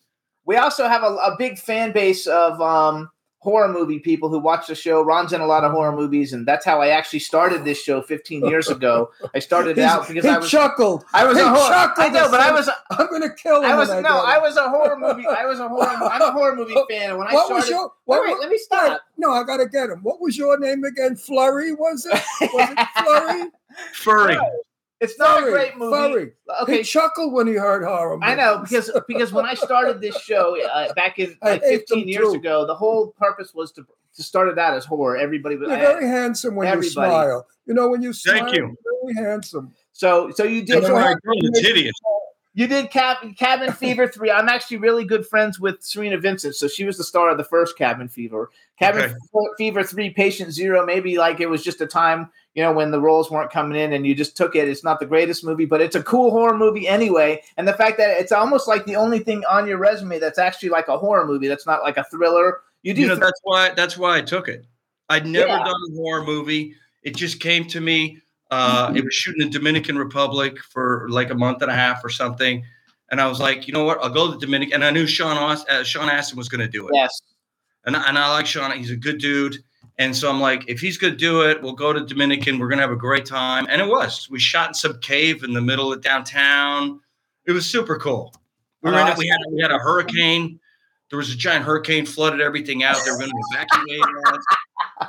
And then they weren't going to evacuate us. And our base camp was like four feet of water. And people were going to walk in, but they were like, no, there's electricity. It was, it was, it was mayhem. Okay, Currie. So you're, you're laughing, right? My first movie was with Sophia Loren and Tab Hunter. Okay, I was 19 years old. My career has only escalated since then. I just finished doing Clown Motel 2. Let me ask you a question, Ron. Were there clowns? Yes, there's clowns. Oh, oh there you go. Hey, you know who's a great clown? Have you ever heard of Puddles? Yes. Go sure. Puddles Pity Party. Puddles. Yeah, I just uh, my buddy just went to see a show, and he sent me uh, a, a a little clip of Puddles singing some song. I forget what it was, but it was amazing. That dude is so talented. He was on America's Got Talent. That's how he got his like kind of like everybody started to know who he is. And I've seen uh, I've seen uh, all of his videos on America's Got Talent, and he puts out a new video like every week on YouTube. He's, He's cool. Crazy talented. That guy. Yeah, he's crazy talented, and it's a lot of fun. So so basically, you do lawyer shows. You did one horror movie, and also you're doing you've done some cool outer like Ron likes all the alien shit. Oh, yeah. Oh, You know, like uh, I'm dying to beat an alien movie. like I just saw that you did a movie called The Eleventh Green. We live in Palm Springs, so I saw the trailer for it, and this gets all in Palm Springs. I mean, the trail. Did you actually film the whole movie here? Yeah, we filmed it all in Palm Springs. Yeah, in in some house. Was it Palm Springs? I know they showed the tram in the desert and What everything. was it about? Was it about gay Martians? No, but who says the Martians weren't gay? We never, we never got into their, Because if they're Martians, their orientation, Ron. no, but if they're Martians that came to Palm Springs, they have to be gay, and they heard about the clubs. I'm, uh, you know what? I'm, I'm sure they were, but it was me and Campbell Scott, and and if there had been gay Martians, we would have been cool, man. I like love been- it. you know what? It would have been a better party. dressed better. Yeah, they would have dressed better. Where do you actually live? Do you live in California? Yeah, I live in L.A. Okay, so I we go to LA a lot, but we're in Palm Springs. Palm Springs is awesome. Yeah, it's fun. It's a little hot. And Ron misses Yeah. the East Coast. You know, he's, Oh, a, he's a New I Yorker, ever- so he misses. do I the, he ever misses miss the- the Now, which one are you? Both from Brooklyn? don't he? No, I'm from Brooklyn. He's from, from Florida. Florida. He's from Palm Beach, the island. He's a big snob. I came from the projects of, of Brooklyn with the Where poor where whereabouts, Ron? Red Hook projects. Oh shit, yeah, that's nice now though. Well, it was Yeah, in- now. in 1940. It was beautiful. It was a it was a new concept. You know, it was all parks and big swimming pools. It was a luxury place to live in 1940. Then it declined and became a slum and a horrible place to live. And now maybe it's regentrified itself. I don't know. Ron's going to be 83. yes, When I He's gonna be- there- He's Red going to be Hook. 83 next month. Yeah, I'll be 83. Oh wow, you look great, dude. Thank you. Thank you. Well, that's because they blurred. They blurred me out. Oh, I wanted they- to- they- right, nice I soft to lighting. be. No, he always looks good. He's I- he I looks want- very I always good. tell DPs whenever I go to shoot, I always tell DPs, like me like a woman. Yes, that's like good. me like a pretty girl. Right. it's, it's all about the lighting. There's no question about it. So, do you So- like doing TV better? Do you like what do you do like better, TV or movies, or you don't care as long as it's cool? Oh, I, I, I TV. ugh. I, I really, I, I have to say, I really like TV. I really enjoy the pace of it. You I- I do? like- you Yeah, do? I do. Are you kidding? You don't have any trouble memorizing lines, though, right? No, I don't. Okay. And you don't. I work you- hard. I don't. like I work. that- I work hard. You like that quick, quick on, off, do, da, da, da, da, da, I also like the the ability to explore uh, characters and stories in more depth. Right. How's that? So- How's that? How do well, you we're do doing that? 10 episodes. If you're going to do 10 episodes, or like in the old days, we do 20, you get to really explore a character. You get to spend more time with this character. You really get to understand them, and you get to you get to sort of uh, predict what they're about to do. You you know them so well. It's like when I was doing network television, people would greet me like like they knew me because I'm in their house every week That's right. and they spent so much time with me that they felt like we were buddies. And and I I like that. I, I worked with Spader a lot and uh, on on on Boston Legal, and he used to Yeah. talk about that too. That he really enjoyed doing television because he liked the pace and he liked the storytelling. I I'm like did. a- I did TV. I hated the pace. I, I, I, I like the, the stage. To me, is really where it's at. If if you want to not make money and you want to be an actor, of course. Which is, which is exactly what I aspired to do was to not make money you know that. and be an artiste. I Yes. I an mean, artiste. sta- Actually, though- stage pays nothing. I mean, Brad Pitt gets 15 million a movie. If he went on the boards, he'd lucky get 5,000 a week. he, he actually he'd get paid. I have Yeah, some he'd get paid. mine that are that are oh, celebs. you get paid Oh more? yeah, they get, oh absolutely. Yeah, if they're a big think? star, they Celeb- get brought- celebs that I know personally that have gone on and done and done live theater, they got paid. but they don't make 15 million like a movie. No, they don't make 15 million, but they're not making 5k a week. Maybe 5k a week per diem. There you go. I'll take it. So. I, I think that I, I like I like all, I don't like do I don't do theater anyway. So I'm not an actor. I'm behind the scenes. I'm the producer anyway. So and, and I I told you I, like my sleep with him there. to get my work. uh, and I like be, I, I like being there, but I like all the stuff. It's funny because what actually made me think to, to to look for you on social media is we watched the Accidental Witness. Uh, it's on Tubi or someplace with Natasha Wagner, Yep. and I Yeah. thought, oh, there's Currie Graham. I love Currie Graham. I wonder what he's like doing. You know, Now I know who he is. Okay, And, uh, I got it all. and and that was like for like a made for TV or I don't know Lifetime or whatever that was. That's a pretty fun film to watch. You know, you're like good in it. She's good in it. I've and it was seen a you. lot ar- of I've seen you around. I've seen you around. He's been in everything. Yeah, He's I've got seen so him. many Yeah, you've been even- around. Desperate Housewives. She was Yeah, in every yeah, yeah, But yeah. the thing that's fun about you You is that you're in every major every major TV show. If you didn't do one episode, you're like a main character in like some of the biggest shows that have ever come out. One of my favorites because like we're friends with John Barrowman is Arrow. You know, he's on Arrow. He's the Dark Archer on Arrow, and Yeah, yeah, I'm yeah. a superhero person. He lives right down the street from us here in Palm Yeah, my friend, that's my friend was the uh, showrunner, uh, creator of that. Okay, Oh, you great know- show. Are you friends with John? Do you know I'm friends with Marc Guggenheim, who was the showrunner. the Uh, of the TV show? yeah, I like he ran love the it. show. John is a character. He is the funniest guy in the world. Crazy, funny. So who are who are some of like what are some of your more favorite things that you've actually done? Like the things that you like. I know what everybody else like a lot of other people like, but what are some of the things that you've had the best most fun doing? Well, I have to say, I just I just finished 1923 Mhm. uh, with Harrison Ford and Helen Mirren, and and I had Mm, mm, mm, mm, mm. yes, sir. I'm joking. Helen Mirren. Oh, you worked with her? Yeah, no, I didn't work with her. We were just on the same show. I've done two. Oh, I've done a movie oh, with her and a work. show with her, and never met her. I would kill you. Are to they going to bring you back for, again? Or, No, Yeah. I would. Oh, I, that's would I would kill you to get you a part to work with her. I mean, uh, from every I did I did this movie. A little, I did a little role in this thing called Hitchcock, and a lot of it got cut out with uh, with Tony Hopkins and Helen Mirren, and I got to work with Tony, and he was. Just, Oh, he's what does she like to work with? She's great. She's a I lovely her. woman, really We down to earth. her. It's funny. The most talented people that I've met Are the are some of the coolest people.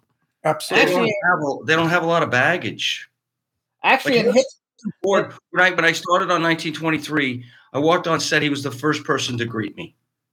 oh Who- who- wow, who- who- Harrison Ford. Oh, Ha- yeah, Harrison, I, I listen. I was walking in Manhattan with my daughter Deirdre. She was young, and we passed a pet store where they were filming one of Harrison's movies, and one of the guys was yelling at the kids not to look at the, the dogs in the window. They weren't shooting. Harrison was standing there, so I walked over to him. I said, "Harrison." Let the kids watch the friggin' dogs. What's the big deal? You're not shooting. He said, You're right. Just a minute. He went over and told the guy, Let the kids do it. And they did. He's That's a him. he's a regular Joe. He that's that's him. In the chat room, they're actually asking how it was to work with him. I like Remember, Har- he's Harrison's a, a regular Joe. If you know that expression from my day, a regular Joe means like a GI Joe, a real good Oh guy. yeah, I know that. yeah, he's a, he He was, was, he was, he was super funny. tall, tall and handsome. Well, he, yeah, he's pretty tall. He's he's charming as hell. He's Very very, humble. He's very gracious. soft Um, spoken, very soft spoken. very soft spoken, but really like Good actor. incredibly funny. Way funnier than I thought he would be. We actually had on the show from from uh, Hitchcock. We've had Richard Portnow, Ralph Macchio, and Spencer Garrett on the show. Oh, And, uh, Spencer's a friend of mine. Yeah. uh, so they've all been on the show, and and uh, and Ron was really was friends with Tippi. Is is friends I'm with still Tippi friends Hedren. with Tippi. He hasn't seen her in I a did a pilot with Tippi. I, I, Uh, what pilot did you do? Oh, I don't remember. It was a pilot we shot in New York. Uh, it was sort of an upstairs, downstairs thing about nannies and rich people. It all took place in the same building. Uh, Tippi was in it. Um, it was we had a, just a stacked cast. It was it was amazing. I have to have you she's do one a, of my favorite people, and I'm sorry to say that she's not really feeling well because she had a surgery, and due to the the stuff that they knock you out with, you know, that to put you to sleep, Sure. it, it damaged her memory a bit. Uh, that's too bad because she was lovely. Oh, she's Fabulous. still lovely. I mean, I saw her not- a couple of years ago, and she was wonderful. do me a quick favor. I love. we have Tippi. we have a, Love a a fan in the chat room. Her name is Dawn Hinton. Just say Dawn. Just say hi to Dawn. She's like, Hey, she's Don, how are you? Where are you? Where, throwing up all these where questions. calling from? Bakersfield. She lives in Bakersfield. Bakersfield, Bakersfield. California, baby. She's saying she loves the hat you wear on the show and how. And she's the one asking me all the questions about working with Harrison Ford and everybody. So I think it's like a lot of, of fun. Yeah, it was Um, it was a great set. And I got to it was funny, funny story. You know, Timothy Dalton's on that show as well. Yes. Who? And uh, Timothy Dalton and Oh, I worked Timothy a lot. together. Dalton. But what's going on with him? What's doing with Timothy Dalton? He's Dalton? on this show. No, but what He's on, happened? he's on 1923. He, you know, he's working all the time. He he's he's he's he's he's been around really- forever. He's he's such a talent and such a lovely guy. We had dinner every night. Good and, and, it was funny because I was telling a buddy of mine I was working with 007 in the morning and Indiana Jones in the afternoon. Yeah, I know. That's the coolest thing ever. I, I feel so sorry for you. Up, you look at these two characters and you go, Oh, I so "Holy shit!" And then you end up working with them. It was, it was really, it was, it was really a special moment. What a bummer, isn't it? I feel so sorry. I'll just smack, smack you all over the room you're in. I could just smack you from pillar to post. You know what? After living in oh, Brooklyn, little thing you. I'm so sorry. I don't think you could smack me harder than my mom did. So Oh, trust me. Trust me that you're bitching about. Oh, excuse me. Look at the. So I have a question. he's. Another Oh, thing. oh, oh, oh. So you also uh, a show that we like a lot. Um, Which one? uh, and you only did an episode of it, but I just want to know how was it? Like the marvelous Miss Maisel, because he Oh, loves that I show. I love that show. Uh, that that was, um, you know, the the attention to detail. That feels shows like a that feel that that show feels like a musical Yes. with no music. Yes, yes, a theater, a stage. That's what It's it feels like. theater. It feels like I was dropped into this musical, but there's no music, and Yeah. and it's the the the writing and the the acting and the talent the people. It's it's it's really special, and they really, I mean, they really pour their heart and soul into that show. It's and a it's- great and it shows. It shows. It's a great Every show. detail, every move, every motion, every a camera, wonderful show. every light. Wonderful. One of my it's my up there with my favorite shows. Now I don't have too many favorite shows. And Most of the shit I watch, you know, I have to watch everybody's movie. So Jimmy and I watch two movies a night every single night. Wow. And some Wow. nights we Unless have, we're going to an event. we have to because these are people that we he represents or we work I'm a with. publicist. He you know, doesn't and I work I work with all these people. I mean, they're in my film. I'm in there. You know how it is. Your buddy's in the film. You watch it out of courtesy, and it's garbage. Especially the horror movies that I'm in. They're also bad. Which is my next question to you, because you've done a little bit of everything. You've done some stuff that's not super, you know, high budget, up to all the way where you got like Pompeii, which I don't know what the budget was, but it's like a huge, huge, Hundred. huge- a hundred million dollars. So, so like, how what? he he did a movie called Pompeii. I saw that. The marvelous Kit Harington. Wait, who, who are you in Pompeii? I was I was the um my name was saw uh, that. Bellator. I love was- that movie. Did you? Yes, it's about Oh, Pompeii. that's so nice. Because so many people stop me on the street and tell me how much they didn't like it. No, it was They- a good they- movie. because they don't understand Pompeii. That's why. No, it was good. And Kit Harington, come on, he's like a superstar too. I mean, it has such Pompeii good- has Pompeii has one of the most wonderful histories of all history. Pompeii Yeah, and Egypt, Moss, Jim, Pompeii and people. Egypt Kiefer are leading in history. And Kit, anything Kit that Harington people- and I became really good friends on that. We we're still close. We still talk, and um, just What as do- an observer, just, like about just it? objectively, he has beautiful hair. Oh yeah, That's Oh, all I'm saying. What, Yes. did, what did people dislike about that film? Oh, they didn't think it was believable. They didn't. Oh, They, I think they tried. I think people tried comparing it to Troy, the Brad Pitt movie. I think, Oh, that was a and dog. that was, uh, And that was I a actually dog. thought Pompeii was I more thought fun. Pompeii was better. And everybody in it did a great job. Don't forget, it's a history that nobody knows anything about. It's all assumed. It's, It's true. not the And you know what? I don't care. As long as people like people are like, oh, I hated you in the movie. You're an asshole. I go, good. As long as you felt something, I don't care if you liked it or not. No, let me take it. I'm a good critic. The best time. We'll have to watch it again. I'm a very good critic. It was a good movie. And if, and if I had a great time. you were in it, you did a good job because I didn't find anybody in it that should have been fired. It You was also have a really- you also have a movie called Born a Champion, which uh, he won't watch because he doesn't like those kind of movies. But Boxing? I- yeah, it's like No. an MMA. But but like, is that actually out that we could see it? Because I'd actually like to see it. I think it's out. I haven't. I haven't followed. I. I, I got. I got a call to come. Do a little thing.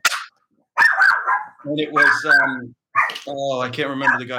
the- the That's lead of right. the movie. That's a dog Think barking. us. Somebody's walking in front of the front You of the know, room. W. Fields said, never work with children or dogs. You know what? The dog is doing his job. Yes, he's protecting us. He's Uh, uh, he's big- protecting us. He's seven pounds, so he's not going to do too much. But I'm- nobody will I'm- ever I'm come still near us. I'm still upset about Pompeii. You know, there's such shit on television that they rave about. Garbage, hideous crap with a message. Everything has a message today. Do this, do that, say this, say that. Don't say this, don't say that. Go out with this one, don't go out with that one. I mean, it's nonsense. So you get something like Pompeii that's a historical story, and and the stupid people don't have the intellect to understand the movie. And sometimes it's just have. It's about fun, right? Yes, Is the movie entertaining and fun, or is it not? Actually, everything should be fun. Like really, realistically, unless it's a like a I don't know, like a heavy The, duty the, C- drama the about CG murder or the something. CGI could have been better, but the budget probably wasn't that great. Hundred million. 100 million, they could have done better CGI. on the on the Vesuvius exploding could have been better, but it was okay. But it was fun. It was passable. So what? So uh, oh, now you made me lose my train of thought. So no, that's what I want to know. Okay, so you've done the hundred million and you've done the low budget. Like, how is that for you? The difference, like, mostly. So I'm an independent producer. So basically, we, uh, you know, I don't do mil- I, I do movies like in the one to six million dollar range primarily. Um, is what I produce. So I've never done a hundred million dollar movies. I did the And my name goes over the title. I did a costume. I did the costume design for Too Fast, Too Furious. So I've worked on big bill, big films before. but I've never uh, produced a hundred million dollar movie. But like, how, how is that for you? Like, comparably stinking, is it a bit? Uh, is there a huge difference for you in doing the hundred million dollar film and doing the two million dollar film? No, because my process is my process, and and um, I, I I love to perform. I love to act, and I love to to have an opportunity to interpret characters. And Exactly. so, for me, it's Well it's, it's well not about the budget or how fancy my trailer is, or whether my clothes are handmade or rented. Um, for me, it's really about trying to uh, and create and interpret a character that people identify with, that makes them feel something. And I'll tell you, man, my nirvana happens between action and cut. Okay. That's my that's my happy place. Between action and cut, everything disappears. Life is gone, and I'm just there in this world. And I get 30 seconds, a minute, two, three minutes of just bliss. It, it- it's my happy place. I love it. So, so one of my favorite questions to ask uh, actors who come on the show, um, like a bucket list, and for you, it's got to be unusual because you've already worked with the biggest stars on the planet. Uh, but bucket list, male and female, if uh, anybody that you would love to work with that you haven't had an opportunity to work with yet, and then the second half of the question would be, um, if you could have ever been in any movie that's ever been made, what movie would you have liked to have been in? And the and the Oh. bucket list, it could be somebody living or dead. They don't even have to be alive because it's just a Somebody hypothetical. living or dead, my bucket list, huh? That's a big one. I'm going to circle back on that. Um, a movie that I would have liked to have been in. Oh, your favorite movie? I don't know. Like, I guess um, uh, I loved Ben Hur when I was a kid. Mhm. I thought it was an amazing movie. I, I, I loved um, uh, Peter O'Toole in um, Lawrence of Arabia. My that favorite movie. movie. When I saw that man's face on screen in a close up looking out over the dunes with those piercing blue eyes, I thought, wow, I'd love to work with that guy. Whatever he's doing, whatever he's got going on behind that face, behind those eyes, I would love to be involved with that. I would And love Omar Sharif looked fabulous too. Two gorgeous guys on that screen. That And was a just like- wonderful movie. Wonderful So- soundtrack. they have that that's they had that special thing, you know, where you, where you look at someone. I remember working with Philip Seymour Hoffman, and we were shooting a scene, and and neither of us had lines in this scene, but uh, somebody pulled out a wad of cash that they weren't supposed to have, and I remember Philip Seymour's reaction, nonverbal reaction to seeing this wad of money during the scene, and I thought, he's got that special thing. Yep. Yes. There was a special. There was a special spark. It's called acting. It's called acting. Something called that stardom or no, something, it's called. It's really called acting because a lot of people don't know how to act. I work with a lot of people that I get very upset with because some of the shitty movies that I'm in, they hire anybody that's got five thousand bucks to get in a film. They've never acted a day in their life. They just gave the producer five thousand, and suddenly you have to do lines with them, and they're cardboard. Now, you know as well as I do, an actor feeds you. We feed each other. If we don't feed each other, the scene blows, okay? It's a dead scene. What am I talking about? I lost my whole brain. Anyway, Working with actors. what, yeah, it's called acting. I like working with actors. I probably would like working with you because I think you're going to be a good actor from what I've seen. Um, but working with a a great actor. no, no, no. I, I wouldn't say great because I've never worked with him. When I, I the people I could say are great that I've worked with, I forgot who they are. But anyway, Nothing like his. no, there are a few. Like You know, that. Hunter was a very good actor, in spite of the fact they said he couldn't act his way out of a paper bag. He doesn't like people who read lines. No. You know, and that's what you get in a lot of the lower budget Oh, stuff. that we going do. back, going back to what you said with the wad of money, I tell everybody when you deliver a line, don't just do this. And now you have very nice eyeglasses. I wish I had your eyeglasses. That's not how you do it. You do this. You have very nice eyelashes. You know, I wish I had your eyelashes because uh-huh. hands tell a story. And I'm sure that's what he did when he saw the wad of money. He told a story He did. with his face. That's called acting. So did you always want to be an actor? Because you said you started late, but like, but you did go. don't man. I, I I was supposed to. I, I I had aspirations to be a doctor. I was. I was. You know, my my my. I come from a very um, academic family. My background. My father was superintendent of education. He wrote math textbooks. You know, I was valedictorian in my school. I was sort of on that path of academia, and you know, I thought probably medicine. And you know, my my drama teacher. Uh, I played a lot of sports in high school, so I thought my senior year, I thought, you know what, I'm going to take drama because it sounds easy and I can sleep and relax before I go play games. That's, Yeah, that's right. really what I thought. And I was in the beanbag chairs and I was like, they're doing stuff. And I st- it, something sparked. and when I went down to a medical to, to do an orientation at medical school, my drama teacher called my dad and said, he shouldn't be a doctor. He should be an actor. And my dad passed on the message. He said, listen, if that's something you want to do, that's on you. And uh, I just made it happen. I made like the phone that. I took the bus from Canada, from my little town in Canada, town of 1,100 people in Canada to New York City. I did the audition. I took the bus home, and I got in. And Where are, you and from, where are you from in Canada? a little town in Eastern Ontario called Cardinal, Cardinal, Ontario. My ex-wife was from Ontario. Do A lot, know of, Steve lot of Dutch people up there. Do you know Steve Bacic? B A C I C. No, he's an he's a. a I don't know why I even from bothered Canada. making that point about my ex-wife. I hated her. But anyway, Is she still in Canada? no, she's no, dead. she's dead. She- she's she's dust. She's upstate New York in the in the fields. She's dust. Well, I, I I'm sorry, but I don't know that. Well, you No, don't, don't don't be sorry. She was a wicked woman. So, what did you play in high school? What what kind of sports did you play? Uh, I was I was kind of uh, you know I played basketball, I played soccer, I played football, uh, I did track, uh, I, I did all that stuff. I just I, I loved it. I really wanted to go to to to university on a basketball scholarship. You're tall, right? How tall are you? I'm six three, Yeah, you're pretty oh, tall. you're tall. But um, I don't think my basketball talent was as good in reality as it was in my mind.